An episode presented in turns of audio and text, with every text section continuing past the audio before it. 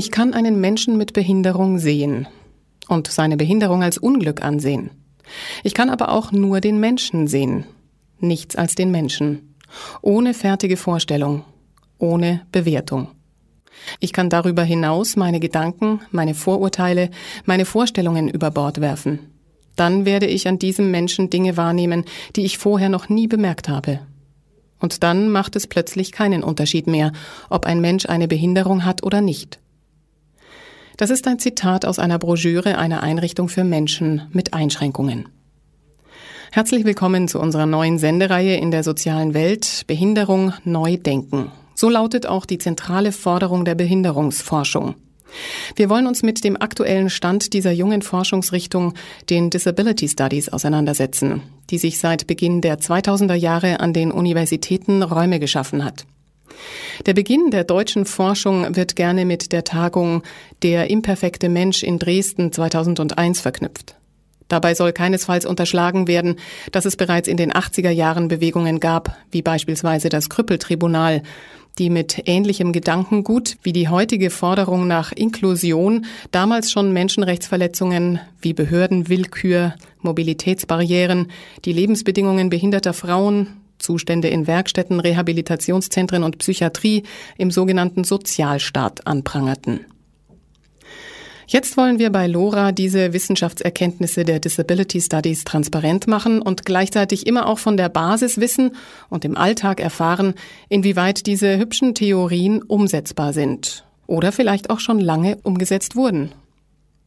In dieser zehnteiligen Sendereihe wird es in jeder Stunde ein Schwerpunktthema geben. Von den Fragen Ist Behindertsein normal? über das Recht Mensch zu sein, den Verheißungen der Reproduktionsmedizin, der Fragen der Selbstbestimmung, der Sichtbarkeit von Behinderung, zu behinderten Frauen und dem Willen zum Normkind, zu behinderter Kultur geht es immer darum, soziale, historische und kulturelle Konstruktionen des Phänomens Behinderung aufzudecken.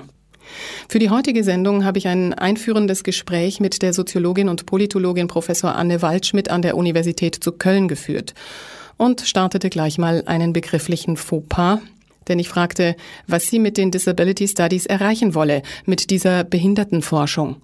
Behindertenforschung halte ich für einen altertümelnden, auch anachronistischen Ausdruck. Ich würde immer nur sagen, es geht, wenn, um Behinderungsforschung. Es geht ja nicht um die Beforschung von den Menschen, die mit Behinderung leben. Wir würden ja auch nicht sagen Ausländerforschung.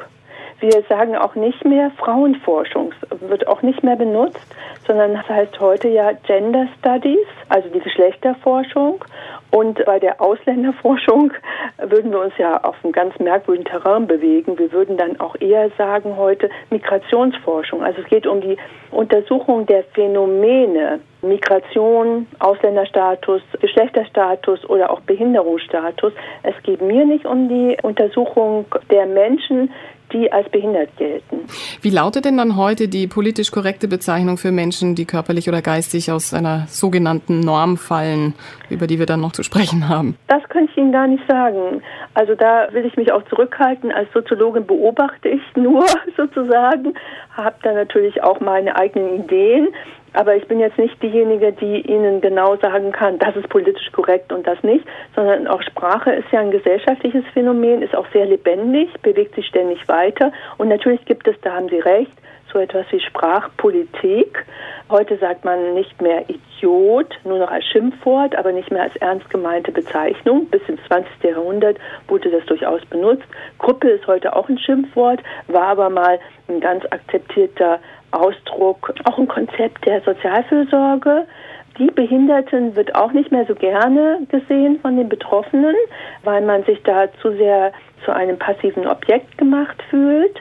Und heute gibt es verschiedene Bezeichnungen, da streiten sich auch die Gemüter. Ich bin da eigentlich nicht so sehr dogmatisch. Also ich benutze oft behinderte Menschen oder auch Menschen mit Behinderung. Ich denke, wir sind alle aufgerufen, möglichst innovativ und originell zu sein und eigentlich viele verschiedene unterschiedliche Bezeichnungen zu benutzen. Wobei wir halt darauf achten sollten, dass wir in der Sprache nicht verobjektivieren, sondern den Menschen, über die wir sprechen, einen Subjektstatus geben, zu billigen. Die Sprache, der Blick auf den Menschen, Normierungen. Also alles ist, so wie die Begriffsdefinition, auch im Wandel. Das haben wir auch von den Menschen erfahren dürfen, die mehr oder weniger mit Behinderung konfrontiert sind. Behinderte und sogenannte nicht behinderte Menschen wurden gefragt, was sie unter Behinderung verstehen. Unter Behinderung verstehe ich etwas, das einen in irgendeiner Art ein Hindernis sein kann, in einem Weg, den man eigentlich gehen möchte und ein wie auch immer davon abhält, ob von außen oder kann auch von einem selber aus sein, man kann sich auch selber behindern. Etwas, was man eigentlich tun wollte oder immer noch tun will, nicht tun kann, aus irgendeinem bestimmten Grund. Ja, ich bin selber körperbehindert und Behinderung ist eigentlich für mich ganz normal und nichts Ungewöhnliches. Ich sehe mich selber jetzt nicht wirklich als behindert, sondern ich werde behindert vom Umfeld, von Barrieren, die ich nicht überwinden kann, weil es keinen Aufzug gibt, von Leuten, die mich komisch anschauen, aber ich finde mich selber als normal. Also natürlich weiß ich, dass ich behindert bin, aber ich fühle mich als genauso normaler Mensch wie jeder andere auch. Wenn man durch einen Unfall, eine Krankheit, durch genetische Disposition etwas nicht so funktioniert, also sei es körperlich oder geistig, wie es dem Normbereich entspricht und man daran gehindert ist, all das machen zu können, was der durchschnittliche Mensch tun kann. Ich bin durch meine Arbeit befasse ich mich eben damit, also ich sehe das schon gar nicht mehr, ehrlich gesagt. Für mir wird niemand irgendwie auffallen auf der Straße, der jetzt im Rollstuhl sitzt. Also für mich ist das einfach normal. Ich arbeite bei einer Rollstuhlfahrerin, also zu Hause, ich betreue die eben.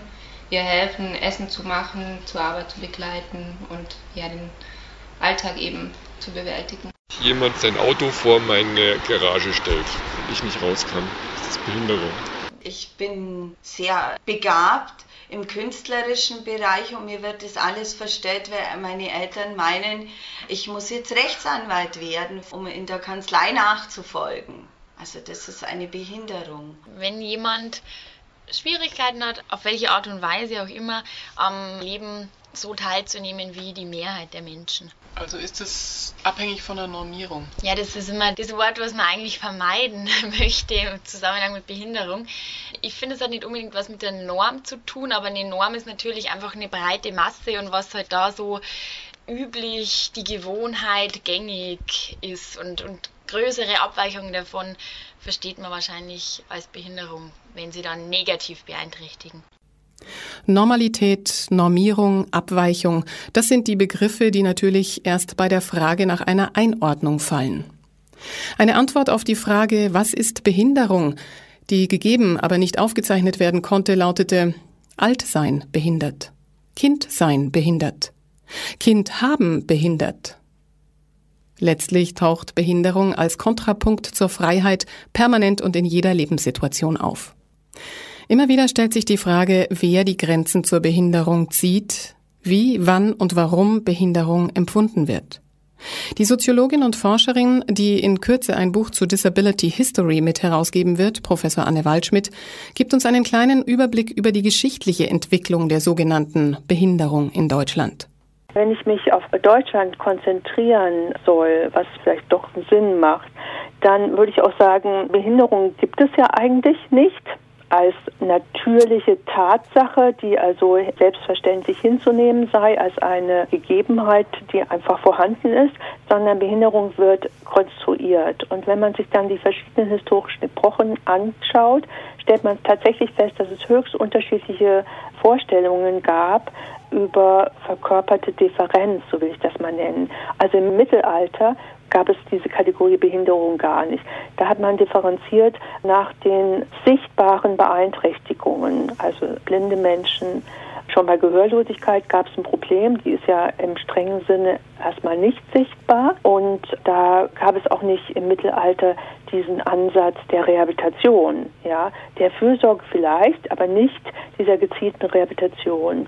Erst im 19. Jahrhundert, also mit der Moderne, entwickelt sich sowas wie ein fördernder rehabilitativer Ansatz, der aber sehr stark geprägt ist von einem gleichzeitigen Ansatz der Anstaltsverwahrung. Das 19. Jahrhundert ist das Jahrhundert der Anstalten, vor allem auch in Deutschland, aber nicht nur in Deutschland, auch in Europa. Man hat also die Menschen, die als krank galten, als beschädigt, als versehrt, verkrüppelt, idiotisch, so hieß das ja damals, getrennt übrigens von den anderen Armen. Es war den Menschen des 19. bis Anfang des 20. Jahrhunderts war eigentlich klar, dass wenn es eine Behinderung gab, so hat man das damals auch noch nicht genannt, aber wenn es irgendwie ein Gesundheitsproblem gab, dann war das sehr eng mit Armut verkoppelt. Das heißt, Behinderung war eigentlich über lange Jahre immer erst einmal nur ein Armutsproblem. Und dann hat man zu Beginn des 20. Jahrhunderts dann angefangen mit Fürsorgemaßnahmen, auch mit den ersten Rehabilitationsmaßnahmen. Für diesen Ansatz steht vor allem Konrad Bisalski, der gezielt sich gekümmert hat um körperbehinderte junge Menschen, also es ging um Erziehung, Bildung und natürlich auch berufliche Ausbildung, um aus dem Almosenempfänger einen Steuerzahler zu machen.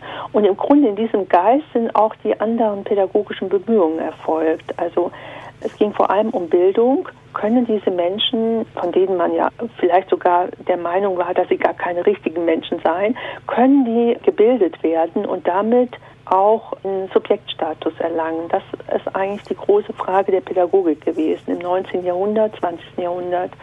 Die Weimarer Republik kann man vielleicht dann auch als eine Phase charakterisieren, in der das Rehabilitationsproblem ein ganz wichtiges war, natürlich wegen der vielen Kriegsversehrten, gleichzeitig aber auch die sogenannten Zivilbehinderten davon doch auch profitierten und doch eine sehr breite Palette von sozialpolitischen Maßnahmen installiert wurden. Und nach dieser sehr dunklen, sehr schrecklichen Phase des Nationalsozialismus hat man dann eigentlich in der Bundesrepublik nach 45, auch in der DDR, an dieser Tradition äh, der Weimarer Republik wieder angeknüpft. Man hat aber auch ein paar Erblasten aus dem NS-Reich mit übernommen, wie zum Beispiel den Begriff der Behinderung weil der zum ersten Mal im Sozialrecht während des Nationalsozialismus übrigens auftaucht. Aber der Behinderungsbegriff hat sich dann erst allmählich nach 45 dann durchgesetzt, übrigens zuerst im Sozialrecht, bis er dann tatsächlich allmählich Teil auch der Alltagssprache wurde. Geschichtliche Hintergründe und Zusammenhänge zu recherchieren und zu dokumentieren ist die eine Seite. Aber was will Professor Anne Waldschmidt mit ihrem Lehrstuhl für die Zukunft bezwecken? Mir geht es als Sozialwissenschaftlerin und nicht als Heilpädagogin, darauf lege ich großen Wert, darum, das Thema Behinderung rauszuholen sozusagen aus der Dominanz der Rehabilitationswissenschaften. Ich denke, Behinderung ist ein viel komplexeres Phänomen, als dass es nur aus Sicht der Heilpädagogik und der Rehabilitationswissenschaften zu betrachten wäre. Es hat mit allen Ebenen unserer Gesellschaft etwas zu tun, sei es mit Sozialpolitik, sei es mit Menschenrechtspolitik, sei es mit Kultur, mit Massenmedien, mit Literatur, mit Philosophie, mit Technik, mit Architektur. Überall werden Sie finden, dass man sehr gut in diesen Disziplinen zu Behinderung forschen kann. Das heißt, es ist ein, wirklich ein originär interdisziplinäres oder sogar transdisziplinäres Feld. Und das wäre mir sehr wichtig, das Thema attraktiv zu machen für andere Disziplinen. Gleichzeitig geht es mir auch darum, dass die Heilpädagogik und die Rehabilitationswissenschaften ein viel zu eingeengte Sichtweisen haben, also einen zu engen äh, Blickwinkel. Es geht immer nur darum, maßgeblich darum, dass Behinderung als Problem angesehen wird, dass man zu lösen hat, dass implizit behinderte Menschen als leidend angesehen werden, die ein schweres persönliches Schicksal zu tragen haben und denen man helfen muss. Dahinter steckt eigentlich so etwas wie ein individualistisches Modell von Behinderung und viel zu wenig wird verfolgt in der Heilpädagogik und in den Reputationswissenschaften das sogenannte soziale Modell von Behinderung, also ganz kurz gefasst nicht Behinderung als individuelle Lage zu verstehen, sondern als verursacht durch die Gesellschaft. Und als drittes Modell würde ich auch gerne noch erwähnen wollen, das kulturelle Modell, in dem es darum geht, Behinderung auch als eine kulturelle Konstruktion zu verstehen. Das heißt, die Disability Studies, die ja aus den USA und aus Großbritannien ursprünglich kommen, aber mittlerweile weltweit betrieben werden, sind ein hoch vielseitiges, interdisziplinäres und höchst spannendes Forschungsfeld. Ein höchst spannendes Forschungsfeld, so die Professorin für Disability Studies, das also zum Ziel hat, das Verständnis für die Kategorisierungsprozesse zu erweitern und diese ausgrenzenden Systematiken aufzubrechen. Man muss mit einer Revolution in den Köpfen beginnen. Pierre Bourdieu. Lora München, 92.4. Werktags von 17 bis 24 Uhr. Wir versuchen das mit der Revolution in den Köpfen. Gleichzeitig blicken wir in die Realität, in die Umsetzungsmöglichkeiten, zum Beispiel hier in München. Paula ist eine junge Frau mit Down-Syndrom. Vor einer Woche ist sie von zu Hause ausgezogen, um in Hohenfried im Berchtesgadener Land, einem Dorf für Menschen zu leben, die Seelenpflege benötigen.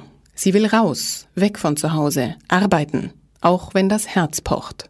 Also Gefühl, der Herz pocht, ich will jetzt heute Hohenfried aussehen. Mein Leben will ich jetzt Hohenfried aussehen. Mein, mein Zimmer aussehen. Einen Koffer habe ich schon. Und was ist mit deiner ja. Schwester und mit deiner Mama? Ja, ich muss jetzt mal leider abziehen, aber trotzdem möchte ich ja arbeiten noch.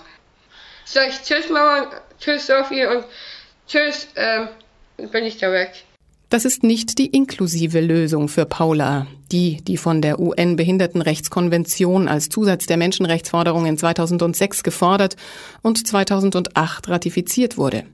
Exklusiv werden in Hohenfried Menschen mit Behinderung in einer dörflichen Gemeinschaft gefördert, gefordert und gepflegt.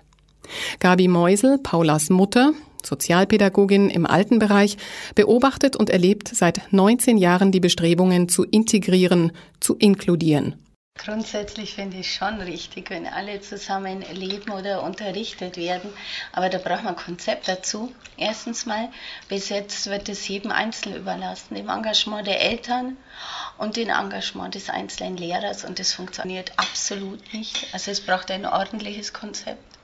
Und es wird dann immer noch behinderte Kinder geben, die ein anderes Umfeld, eine andere Förderung brauchen. Die Paula war da auch immer integrativ im Kindergarten.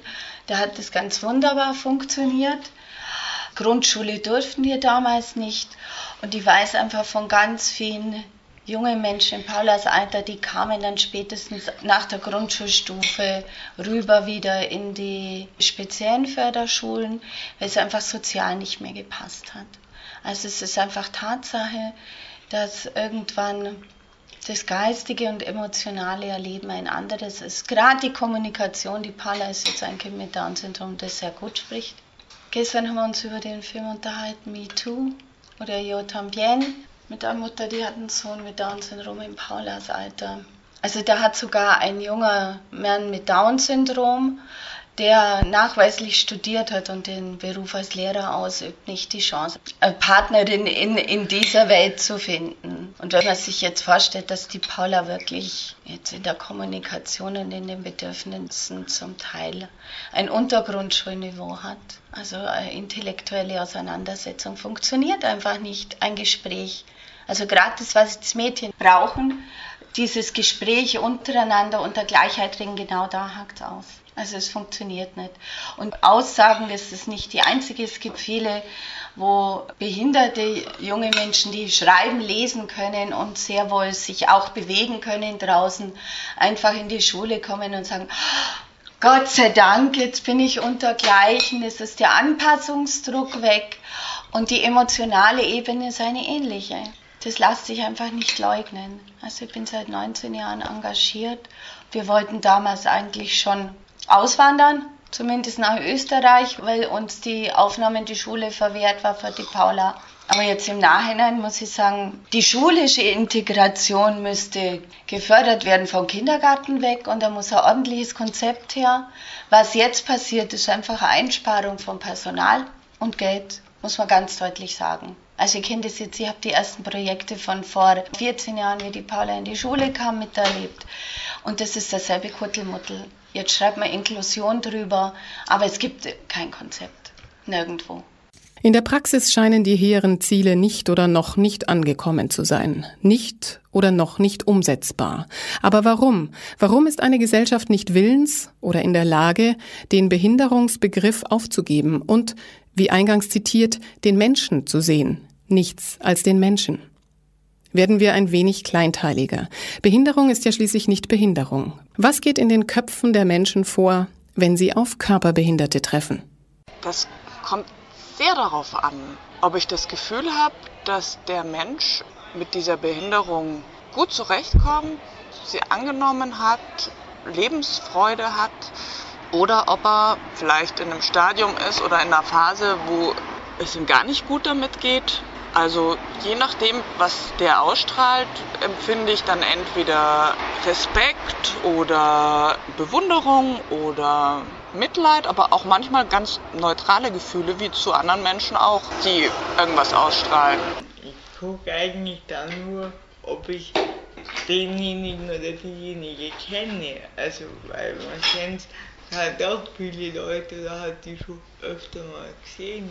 Und natürlich gibt es sicher auch ähm, stärker Behinderte, die halt dann auch fahren, also weil sie einen sehr großen Rollstuhl haben oder weil sie vielleicht lauter sich äußern oder Geräusche machen oder so oder jemand mit einem Atemgerät.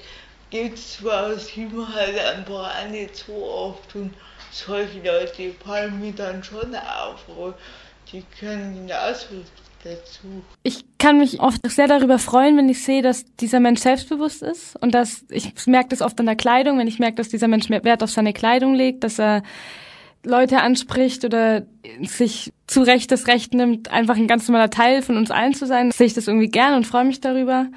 Kinder im Rollstuhl tun mir weh wenn ich Kinder im Rollstuhl sehe, die von ihren Eltern geschoben werden, dann finde ich das, glaube ich, so eine der schlimmsten Dinge, die ich mit Rollstuhl verbinde. Also wenn ich an sie, dann lächle ich die eigentlich immer an, weil ich immer denke, dass die ähm, durchaus auch ein erfülltes Leben haben können. Deswegen versuche ich denen immer da sehr positiv und unvoreingenommen zu begegnen. Im zweiten Gedanken denkt man sich dann immer, warum sitzt der arme Mensch im Rollstuhl? Also ist jetzt irgendeine Krankheit oder was, irgendein blöder Unfall? Man hat immer das Bedürfnis, an diese Leute gleich irgendwie zu unterstützen, eben aufgrund des Nichtlaufens und einfach die Schwierigkeiten, die sich daraus sofort ergeben, hat man immer das Gefühl, dass man den Leuten gleich was abnehmen will. Und da denke ich, muss man dann immer ein bisschen vorsichtig sein, weil die doch oft natürlich sehr selbstbestimmt sind. Wie wird in den Disability Studies zwischen körperlicher und geistiger Beeinträchtigung unterschieden? Wollten wir von Professor Anne Waldschmidt wissen und ob man das korrekterweise eigentlich darf. Sie dürfen das machen, aber es gibt da keine allgemeingültige Trennlinie. Und ich glaube, das wäre auch falsch, da eine ziehen zu wollen. Wie gesagt, die Disability Studies haben eigentlich grundsätzlich einen eher konstruktivistischen Ansatz. Sie gehen erstmal davon aus, dass Behinderung nicht existiert, somit auch nicht sogenannte geistige Behinderung, dass sowohl geistige Behinderung, psychische Behinderung und Körperbehinderung erstmal Konstruktionen sind die, das muss man vielleicht dazu sagen, natürlich eine bestimmte Kraft entfalten, also als teilweise harte Tatsachen angesehen werden und auch entsprechend einen Status erhalten. Also eine Konstruktion ist nicht etwas, was man leichthin wieder abschaffen könnte oder wegdiskutieren.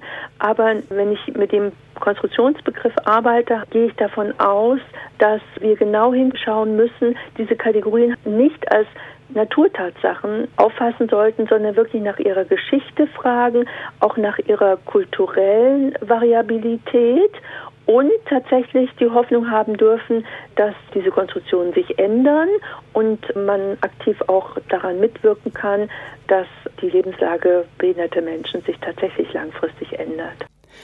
Und dennoch unterscheiden sich die Antworten stark, wenn Menschen gefragt werden nach ihren Gedanken und Gefühlen, wenn sie Menschen mit geistigen Beeinträchtigungen begegnen. Das macht mir immer ein bisschen Angst.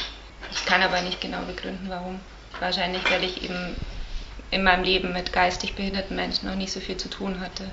Ich bin eigentlich mit geistig Behinderten aufgewachsen, weil ich in so einer Schule war, wo auch geistig Behinderte auch Unterricht bekamen und für mich war das dann eigentlich auch normal. Wobei ich halt irgendwie schade finde, dass man halt oft geistig und körperbehindert zusammennimmt. Also ich bin früher mittlerweile jetzt nicht mehr, seit ich älter bin oder nicht mehr so oft, hat es halt oft geheißen, ja, du Arme, du, du, du, du, du. Und ich bin halt hingestellt worden, als wäre ich einfach auch geistig behindert. Und da muss man schon abgrenzen, ob man halt wirklich körperbehindert ist oder geistig behindert. Und selbst mit dem geistig Behinderten kann man in der Regel auch ganz normal leben. Natürlich kommt auf die Behinderung drauf an, aber man sollte nicht davon ausgehen, der ist geistig behindert,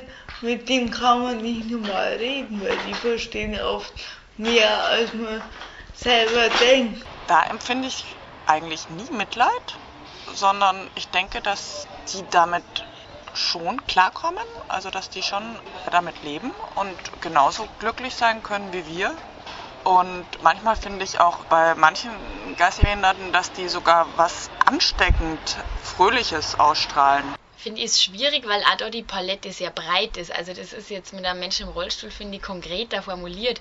Ein Mensch mit geistiger Behinderung ist ja doch auch sehr breit gefasst, was da dann vor einem stehen oder sitzen kann. Ich kann leichter beschreiben, was ich da für ein Bild vor mir habe.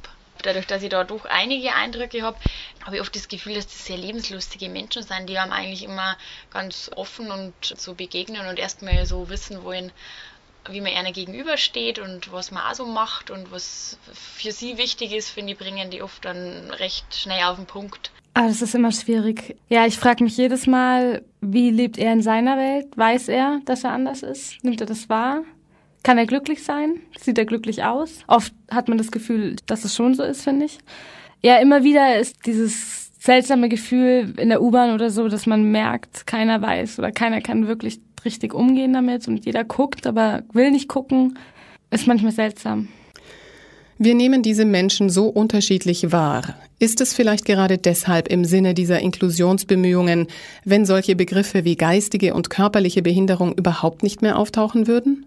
Ja, das ist ja die Utopie, die hinter den Disability Studies steckt. Also die Ausgangsfrage lautet, warum haben wir es nötig, so eine soziale Gruppe wie die Behinderten zu schaffen, also wir als Gesellschaft? Warum ist das notwendig? Warum ist es überhaupt passiert? Warum brauchen wir als Mehrheitsgesellschaft diese Randgruppe?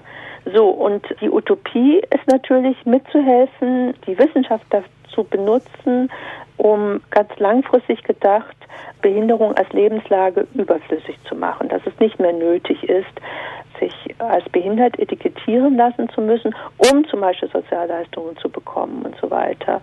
Sondern die Idee ist, Verschiedenheit, Differenz zu akzeptieren und Stigmatisierungen zu überwinden. Die Maßstäbe, die Grenzen also sind es. Denn behindert fühlen wir uns alle. Bei mir ist es an sich meistens mein Denken, dass ich entweder zu kompliziert denke oder vielleicht auch falsch teilweise. Oft stehe ich mir selber irgendwie im Weg. Mich behindert manchmal mein schwacher Wille, mein Phlegmatismus. Ja, dass ich nicht das anpacke, was ich eigentlich anpacken will und sollte. Manchmal behindern mich auch Körperlichkeiten. Meine eher kräftige Statur hindern mich auch an Sachen, die ich mir im Kopf vielleicht vorstelle, die ich gerne tun würde und an denen ich dann scheitere. Ja, natürlich schon auch tagtägliche Barrieren wie kaputte Aufzüge und so, aber auch, dass man oft zu viel nachdenkt, aber das hat, das hat nichts mit meiner Behinderung zu tun, sondern mit, mit meinem Denken, mit meinem Fühlen, dass ich halt, halt mir oft Ziele setze, die viel zu hoch sind und die ich dann auch schaffen will und mir dann denke, ja, warum warum geht es jetzt nicht schneller? Also so wie ich es halt gern hätte. Im Leben und am Leben behindert dass das vieles schon so vorgeformt ist bei uns in der Gesellschaft. Also dass man einfach Dinge erfüllen muss, um seinen Lebensunterhalt so finanzieren zu können, wie man das vielleicht möchte. Oder einfach für die Grundbedürfnisse, dass einfach zum Beispiel so fünf Tage die Woche draufgehen, um zu arbeiten. Und das behindert mich am Leben. Also an den Sachen, die ich eigentlich gerne machen würde und die mich vielleicht mehr erfüllen würden. Wobei ich durchaus gerne arbeite. Also ich mache gern den Beruf, den ich erlernt und studiert habe. Aber es ist einfach so, dass man finde ich, zu viel arbeitet. Das Alter hindert mich auch manchmal, dass ich mich oft innerlich jung fühle, aber das Gefühl habe, ich kann aufgrund meines Alters bestimmte Dinge nicht mehr tun, weil das sonst peinlich wäre oder auffällig oder so. Ich glaube, ich behindere mich manchmal selber, weil ich zu hohe Ansprüche habe oder mich anders einschätze, als ich eigentlich bin und mir dann selber solche Schranken in den Kopf setze, dass ich manchmal meinen eigenen Weg zu strikt gehen will und es nicht schaffe. Behindert bin ich halt eben. Weil ich so einen kleinen Mund habe, das kann ich auch nicht machen. Der kleine Mund traue ich. Findest du? Ja, finde ich. Und man denkt, behindert bin ich. Manchmal sage ich mir auf einen kleinen Mund, wenn er aufmachen kann ich auch nicht. Behindert bin ich halt, weil mein Mund so klein ist, sagt Paula und weiß möglicherweise gar nicht, warum sie diesen Begriff wählt. Wenn sie nämlich ihren Vorlieben und Fähigkeiten nachgehen darf, spürt man keine Behinderung. Paula ist musikalisch und spielte in der inklusiven Band Blue Dolphins in der Musikschule H unter der Leitung von Ulrike und Clemens Wiedemann. Die Schnacken kommen die Schnacken kommen doch.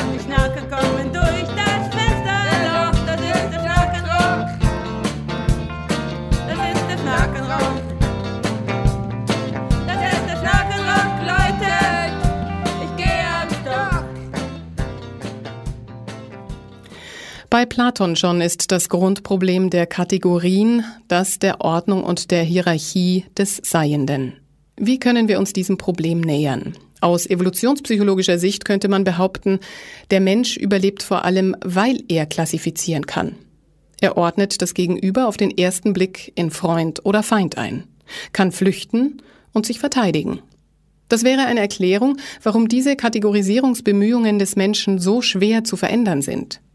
Dazu noch einmal Professor Anne Waldschmidt von der Universität zu Köln. Das ist eine bestimmte anthropologisch inspirierte Position, kann man wahrscheinlich mit Fug und Recht auch nochmal kritisch hinterfragen, ob der Mensch sozusagen so ausgestattet ist, und zwar als Universalie. Das würde ich erstmal bestreiten wollen. Dann würde ich sagen, okay, ich kann mich vielleicht darauf einigen, zu sagen, dass man als Teil des Altershandels äh, so etwas braucht wie eine Fähigkeit zur Differenzierung oder auch eine Fähigkeit zur Typisierung. Da bin ich in einer bestimmten sozialwissenschaftlichen Schule. Aber spannend wird es ja in dem Punkt, in dem nämlich die Typisierung in eine Wertung umschlägt. Also die Frage ist ja, wenn ich typisieren muss oder mich genötigt fühle zu typisieren, um meinen Alltag zu leben, um zu strukturieren, um Komplexität zu reduzieren, um überhaupt handlungsfähig zu sein, warum schlägt diese Typisierungsarbeit dann sehr schnell in eine bewertende Arbeit um? Also dass ich dann nicht mehr sage A, B, C, D, E, F, sozusagen, also so ein bisschen Kästchen denken, sondern man bewertet ja auch sehr schnell, dass man sagt, das Kästchen A gefällt mir eigentlich besser, das Kästchen B ist viel schöner, das Kästchen C ist ganz hässlich und so weiter. Diese Hierarchisierungs- und Bewertungsarbeit, da würde ich doch mir wünschen und hoffen, dass wir das überwinden können. Und da gibt es ja auch schon entsprechende Diskurse und auch Praktiken. Da würde ich als aktuelles Beispiel gerne anführen, die Debatte um die inklusive Schule. Also, Sie sehen darin eine Chance, diese nicht nur Kategorisierung, sondern Stigmatisierung dann eben zu überwinden. Ja, wenn wir ein anderes Schulsystem hätten, glaube ich schon, dass wir dann auch eine andere Kultur des Zusammenlebens miteinander entwickeln könnten. Das würde ich schon behaupten. In Deutschland zählt der soziale Status eine ganz große Rolle. Deutschland, finde ich, wir leben gerade in einer Phase, wo soziale Gleichheit, soziale Solidarität eher klein geschrieben werden, wo es sehr stark um Leistung geht, um Konkurrenz. Der politische Diskurs ist davon voll, auch von den Einstellungen der Bevölkerung kann man das auch behaupten.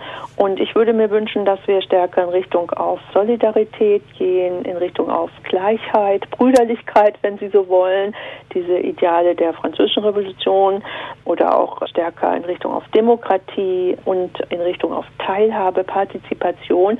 Und dazu würde nicht nur, aber als ein konkreter Schritt gehören, dass man das Schulsystem neu strukturiert in Richtung auf diesen Grundgedanken eine Schule für alle Kinder. Möglichst keine Selektion zu einem sehr frühen Zeitpunkt, sondern individuelle Förderung und alle Kinder mit einschließen und allen Kindern die Möglichkeit geben, andere Kinder kennenzulernen, von Schwächeren und von Stärkeren zu profitieren. Und andere Länder machen uns das ja übrigens vor.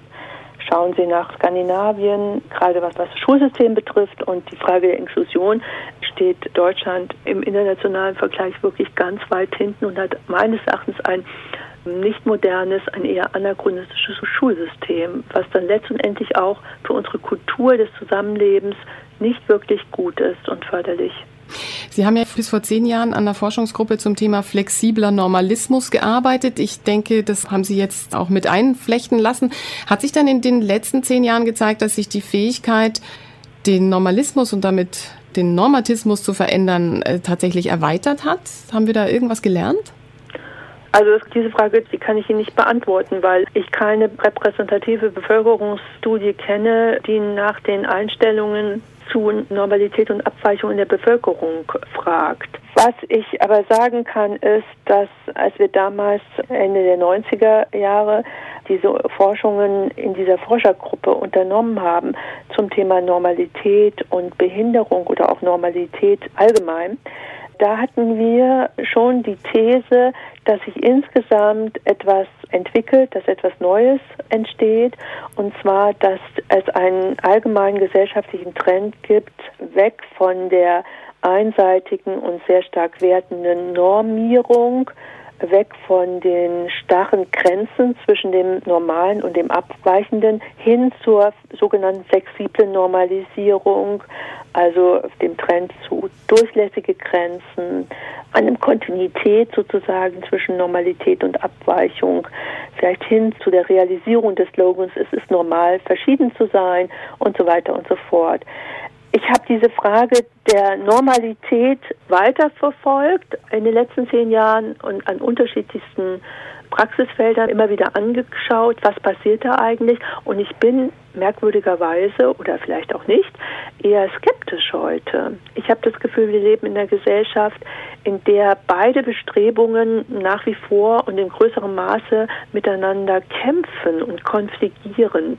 Also einerseits sehr starke Bestrebungen, klare Ausgrenzungen sozusagen herzustellen, klare Definitionen festzuzurren, auch wieder neu zu stigmatisieren.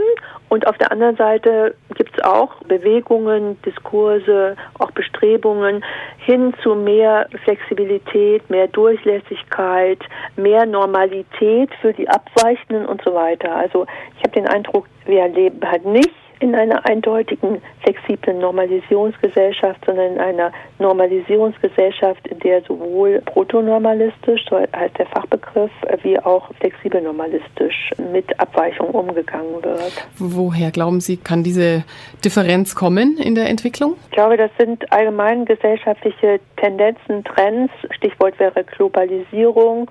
Stichwort wäre Kapitalismus auch als Hintergrund natürlich. Wir können das ja auch empirisch nachweisen, dass die Gesellschaft auseinanderdriftet. Der Unterschied zwischen arm und reich ist ja in den letzten zehn Jahren viel größer geworden. Sind es dann äh, nicht doch so psychologische Faktoren, die durch Angst diese Ausgrenzung, diese Abgrenzung verlangen vom Menschen? Als abgeleiteter Faktor vielleicht. Das schon, das kann sein. Aber die ökonomische Umverteilung der letzten Jahre ist ja nicht unbedingt ein sozialpsychologischer Faktor, sondern harten ökonomischen Interessen geschuldet. Also wenn immer weniger Menschen immer mehr des gesellschaftlichen Reichtums für sich in Anspruch nehmen können und immer mehr Menschen in eine Verarmungsspirale geraten, prekäre Lebenssituationen sich immer mehr verbreiten, die Mittelschicht zusehends unter Druck gerät, dann ist es nicht verwunderlich, dass Vorurteile gegenüber Abweichenden, so Distanzierungseinstellungen überhand nehmen, weil man natürlich Angst hat um seine eigene prekäre Situation. Also man fühlt sich verunsicherter und reagiert dann mit Vorbehalten und Vorurteilen gegenüber denjenigen, denen es noch schlechter geht. Aber das ist meines Erachtens kein unabhängiger Faktor, sondern abhängig von den strukturellen Gegebenheiten. Wir kommen in die letzte Viertelstunde unserer ersten Sendung der neuen Reihe Behinderung neu denken. Die Vision einer Menschheit, die barrierefrei miteinander umgeht, die alle Individuen inkludiert, mag Paulas Mutter Gabi Meusel nicht mehr teilen. Sie hat in ihrem Leben mit einem Down-Kind die Grenzen dieser schönen Vorstellungswelt erfahren. Von Paulas Fall gesprochen ist es einfach verdammt schmerzlich zu sehen, dass eine Persönlichkeit da ist, die sich entfaltet und einfach durch sich selber behindert. Sie kann nicht lesen, interessiert sich auch nicht für Buchstaben, also es wurde alles trainiert und wird weiter trainiert. Also sie kann sich in einer komplexen Wohnumfeld wie in München nicht bewegen. Und jetzt in dieser Dorfgemeinschaft kann sie sich sehr wohl allein bewegen. Also das ist so das, um was mir auch geht, dass die Paula letztlich selbst möglichst viel selbst bestimmen kann. Also sei es aus der Tür zu gehen, wo gehe ich hin? Und dann ist mir lieber, sie geht aus ihrem Haus Shuffle Point allein zu ihrer Werkstatt einige hundert Meter und dann am Abend zum Singen oder sie kann Sport wählen oder klettern oder sonst was, wie wenn ich es hier in München immer zu Angeboten wirklich begleiten muss. Weil sich die Paula in dieser Welt nicht zurechtfindet, weil sie durch ihre Behinderung behindert wird an der Teilhabe. Das hat nicht nur was mit der Gesellschaft zu tun, sondern jetzt in Paulas Fall schon auch, es ist so stark behindert wird durch ihre Ausprägung. Darum hat Gabi Meusel für ihre Tochter eine Lebensgemeinschaft gesucht, in der sie ihre Fähigkeiten entfalten kann. Denn ihre Philosophie ist, das ist dieselbe Philosophie wie für meine nicht behinderte Tochter, dass man Individuum ansetzt. Also meine pädagogische Philosophie ist, dass man schaut, dass der Mensch seine Fähigkeiten entwickelt und man ihn darin unterstützt und dann auch das Umfeld darauf abstellt, also das, was wir als Eltern machen und die schulische Erziehung, dass sie die Fähigkeiten fördert und andere Dinge unterstützt. Natürlich braucht man gewisse Kulturtechniken, die notwendig sind. Das müssen die Kinder lernen und wenn es bei Paula nicht geht, dann muss man sie in dieser Weise unterstützen. Also ich bin umgekehrt zu den Anthroposophen gekommen. Ich habe halt im Laufe der Jahre entdeckt, dass sich das eher mit meiner Grundphilosophie deckt. Paula ist jetzt nach Hohenfried in das Haus Shuffle Point gezogen. Ich habe sie gefragt, wie es ihr dort gefällt, wie und wo sie jetzt lebt. Ich weiß das, dass äh, als Shuffle Point wohne ich da. Und wie wohnst du da? Wohnst du mit anderen zusammen oder alleine? Ja, alleine nicht. Der Tennis, die Maggie wohnt ich da und Tennis ist auch da. Fritz wohnt auch da. Und hast du schon eine Arbeit dort gefunden? Ja, ich, ich weiß es schon. Ich bin Cycling-Werkstatt. Da gehe ich ja morgen halt rein. Ah, zur Recycling-Werkstatt? Ja, gehe ich morgen halt rein. Du weißt ja, da muss man der Holz hier rein, Kasten Wachs daran füllen und dann muss man es dampfen und dann geht Wachs so raus. Ist es die Kerzenwerkstatt? Ja, genau. Die ah. gehe ich morgen da rein. Arbeitshose muss ich anziehen, Arbeitpulli und dann gehe ich Zähne putzen, Gesicht waschen und Recycling arbeiten. Was steckt für eine Intention hinter Hohenfried? Einem Ort, wo Menschen zusammengefasst werden, die alle mit Behinderungen leben. Das wollten wir von Susanne Weber wissen. Sie ist die Leiterin für den Kinder- und Jugendbereich. Tätig sein, das ist ja das Hauptthema bei Ihnen in dieser Dorfgemeinschaft. Die Menschen haben dort alle einen Beruf. Ja, sozusagen, ja, so fühlen sie sich auf jeden Fall, ja. Es ist so, dass die nach der Schule, die hier am Ort eben auch ist, die Johannesschule, die Möglichkeit haben, in den Berufsbildungsbereich zu gehen und in diesen ein bis zwei Jahren verschiedene Berufsfelder nochmal zu durchlaufen, obwohl sie schon in den letzten drei Schuljahren auch viele Praktika absolvieren hier in den Werkstätten. Und hier gibt es den Schreiner oder der, der besonders begabt ist oder einer, der besonders gut weben kann. Das wissen die Menschen manchmal gar nicht und durch diese Praktikas wird es entdeckt und gleichzeitig ist in dem Berufsbildungsbereich auch für die Erwachsenen nochmal die Möglichkeiten, neue Berufsfelder zum Beispiel zu entdecken, weil Hohenfried entwickelt sich weiter. Es kommt ein Metallbereich dazu, es kommt ein Hofladen dazu und da sind auch vielfältige Möglichkeiten zu arbeiten und es ist eben echt, also eine echte Arbeit und denke, darin fühlen sie sich wohl und sie stellen etwas her, was wertvoll ist und was einen Sinn macht. Also sie leben ein sinnvolles Leben. Eine Vielfalt von Lebensformen hat sich in den zehn Häusern entwickelt, die es auf Hohenfried gibt. Oft sind es Wohngemeinschaften, in denen sechs bis zwölf Menschen miteinander leben, aber auch Paare, kleine Wohngruppen, die selbstständig agieren, individuelle Einzellösungen und sogar ganz spezielle Mutter-Kind-Situationen. Jedes Haus, jede Gruppe und jede Gemeinschaft, so steht es im Prospekt, bekommt ausreichend Raum und Freiheit, um seinen eigenen Charakter zu entwickeln und um auf die individuellen Bedürfnisse jedes Einzelnen eingehen zu können, für ein sinnvolles Leben.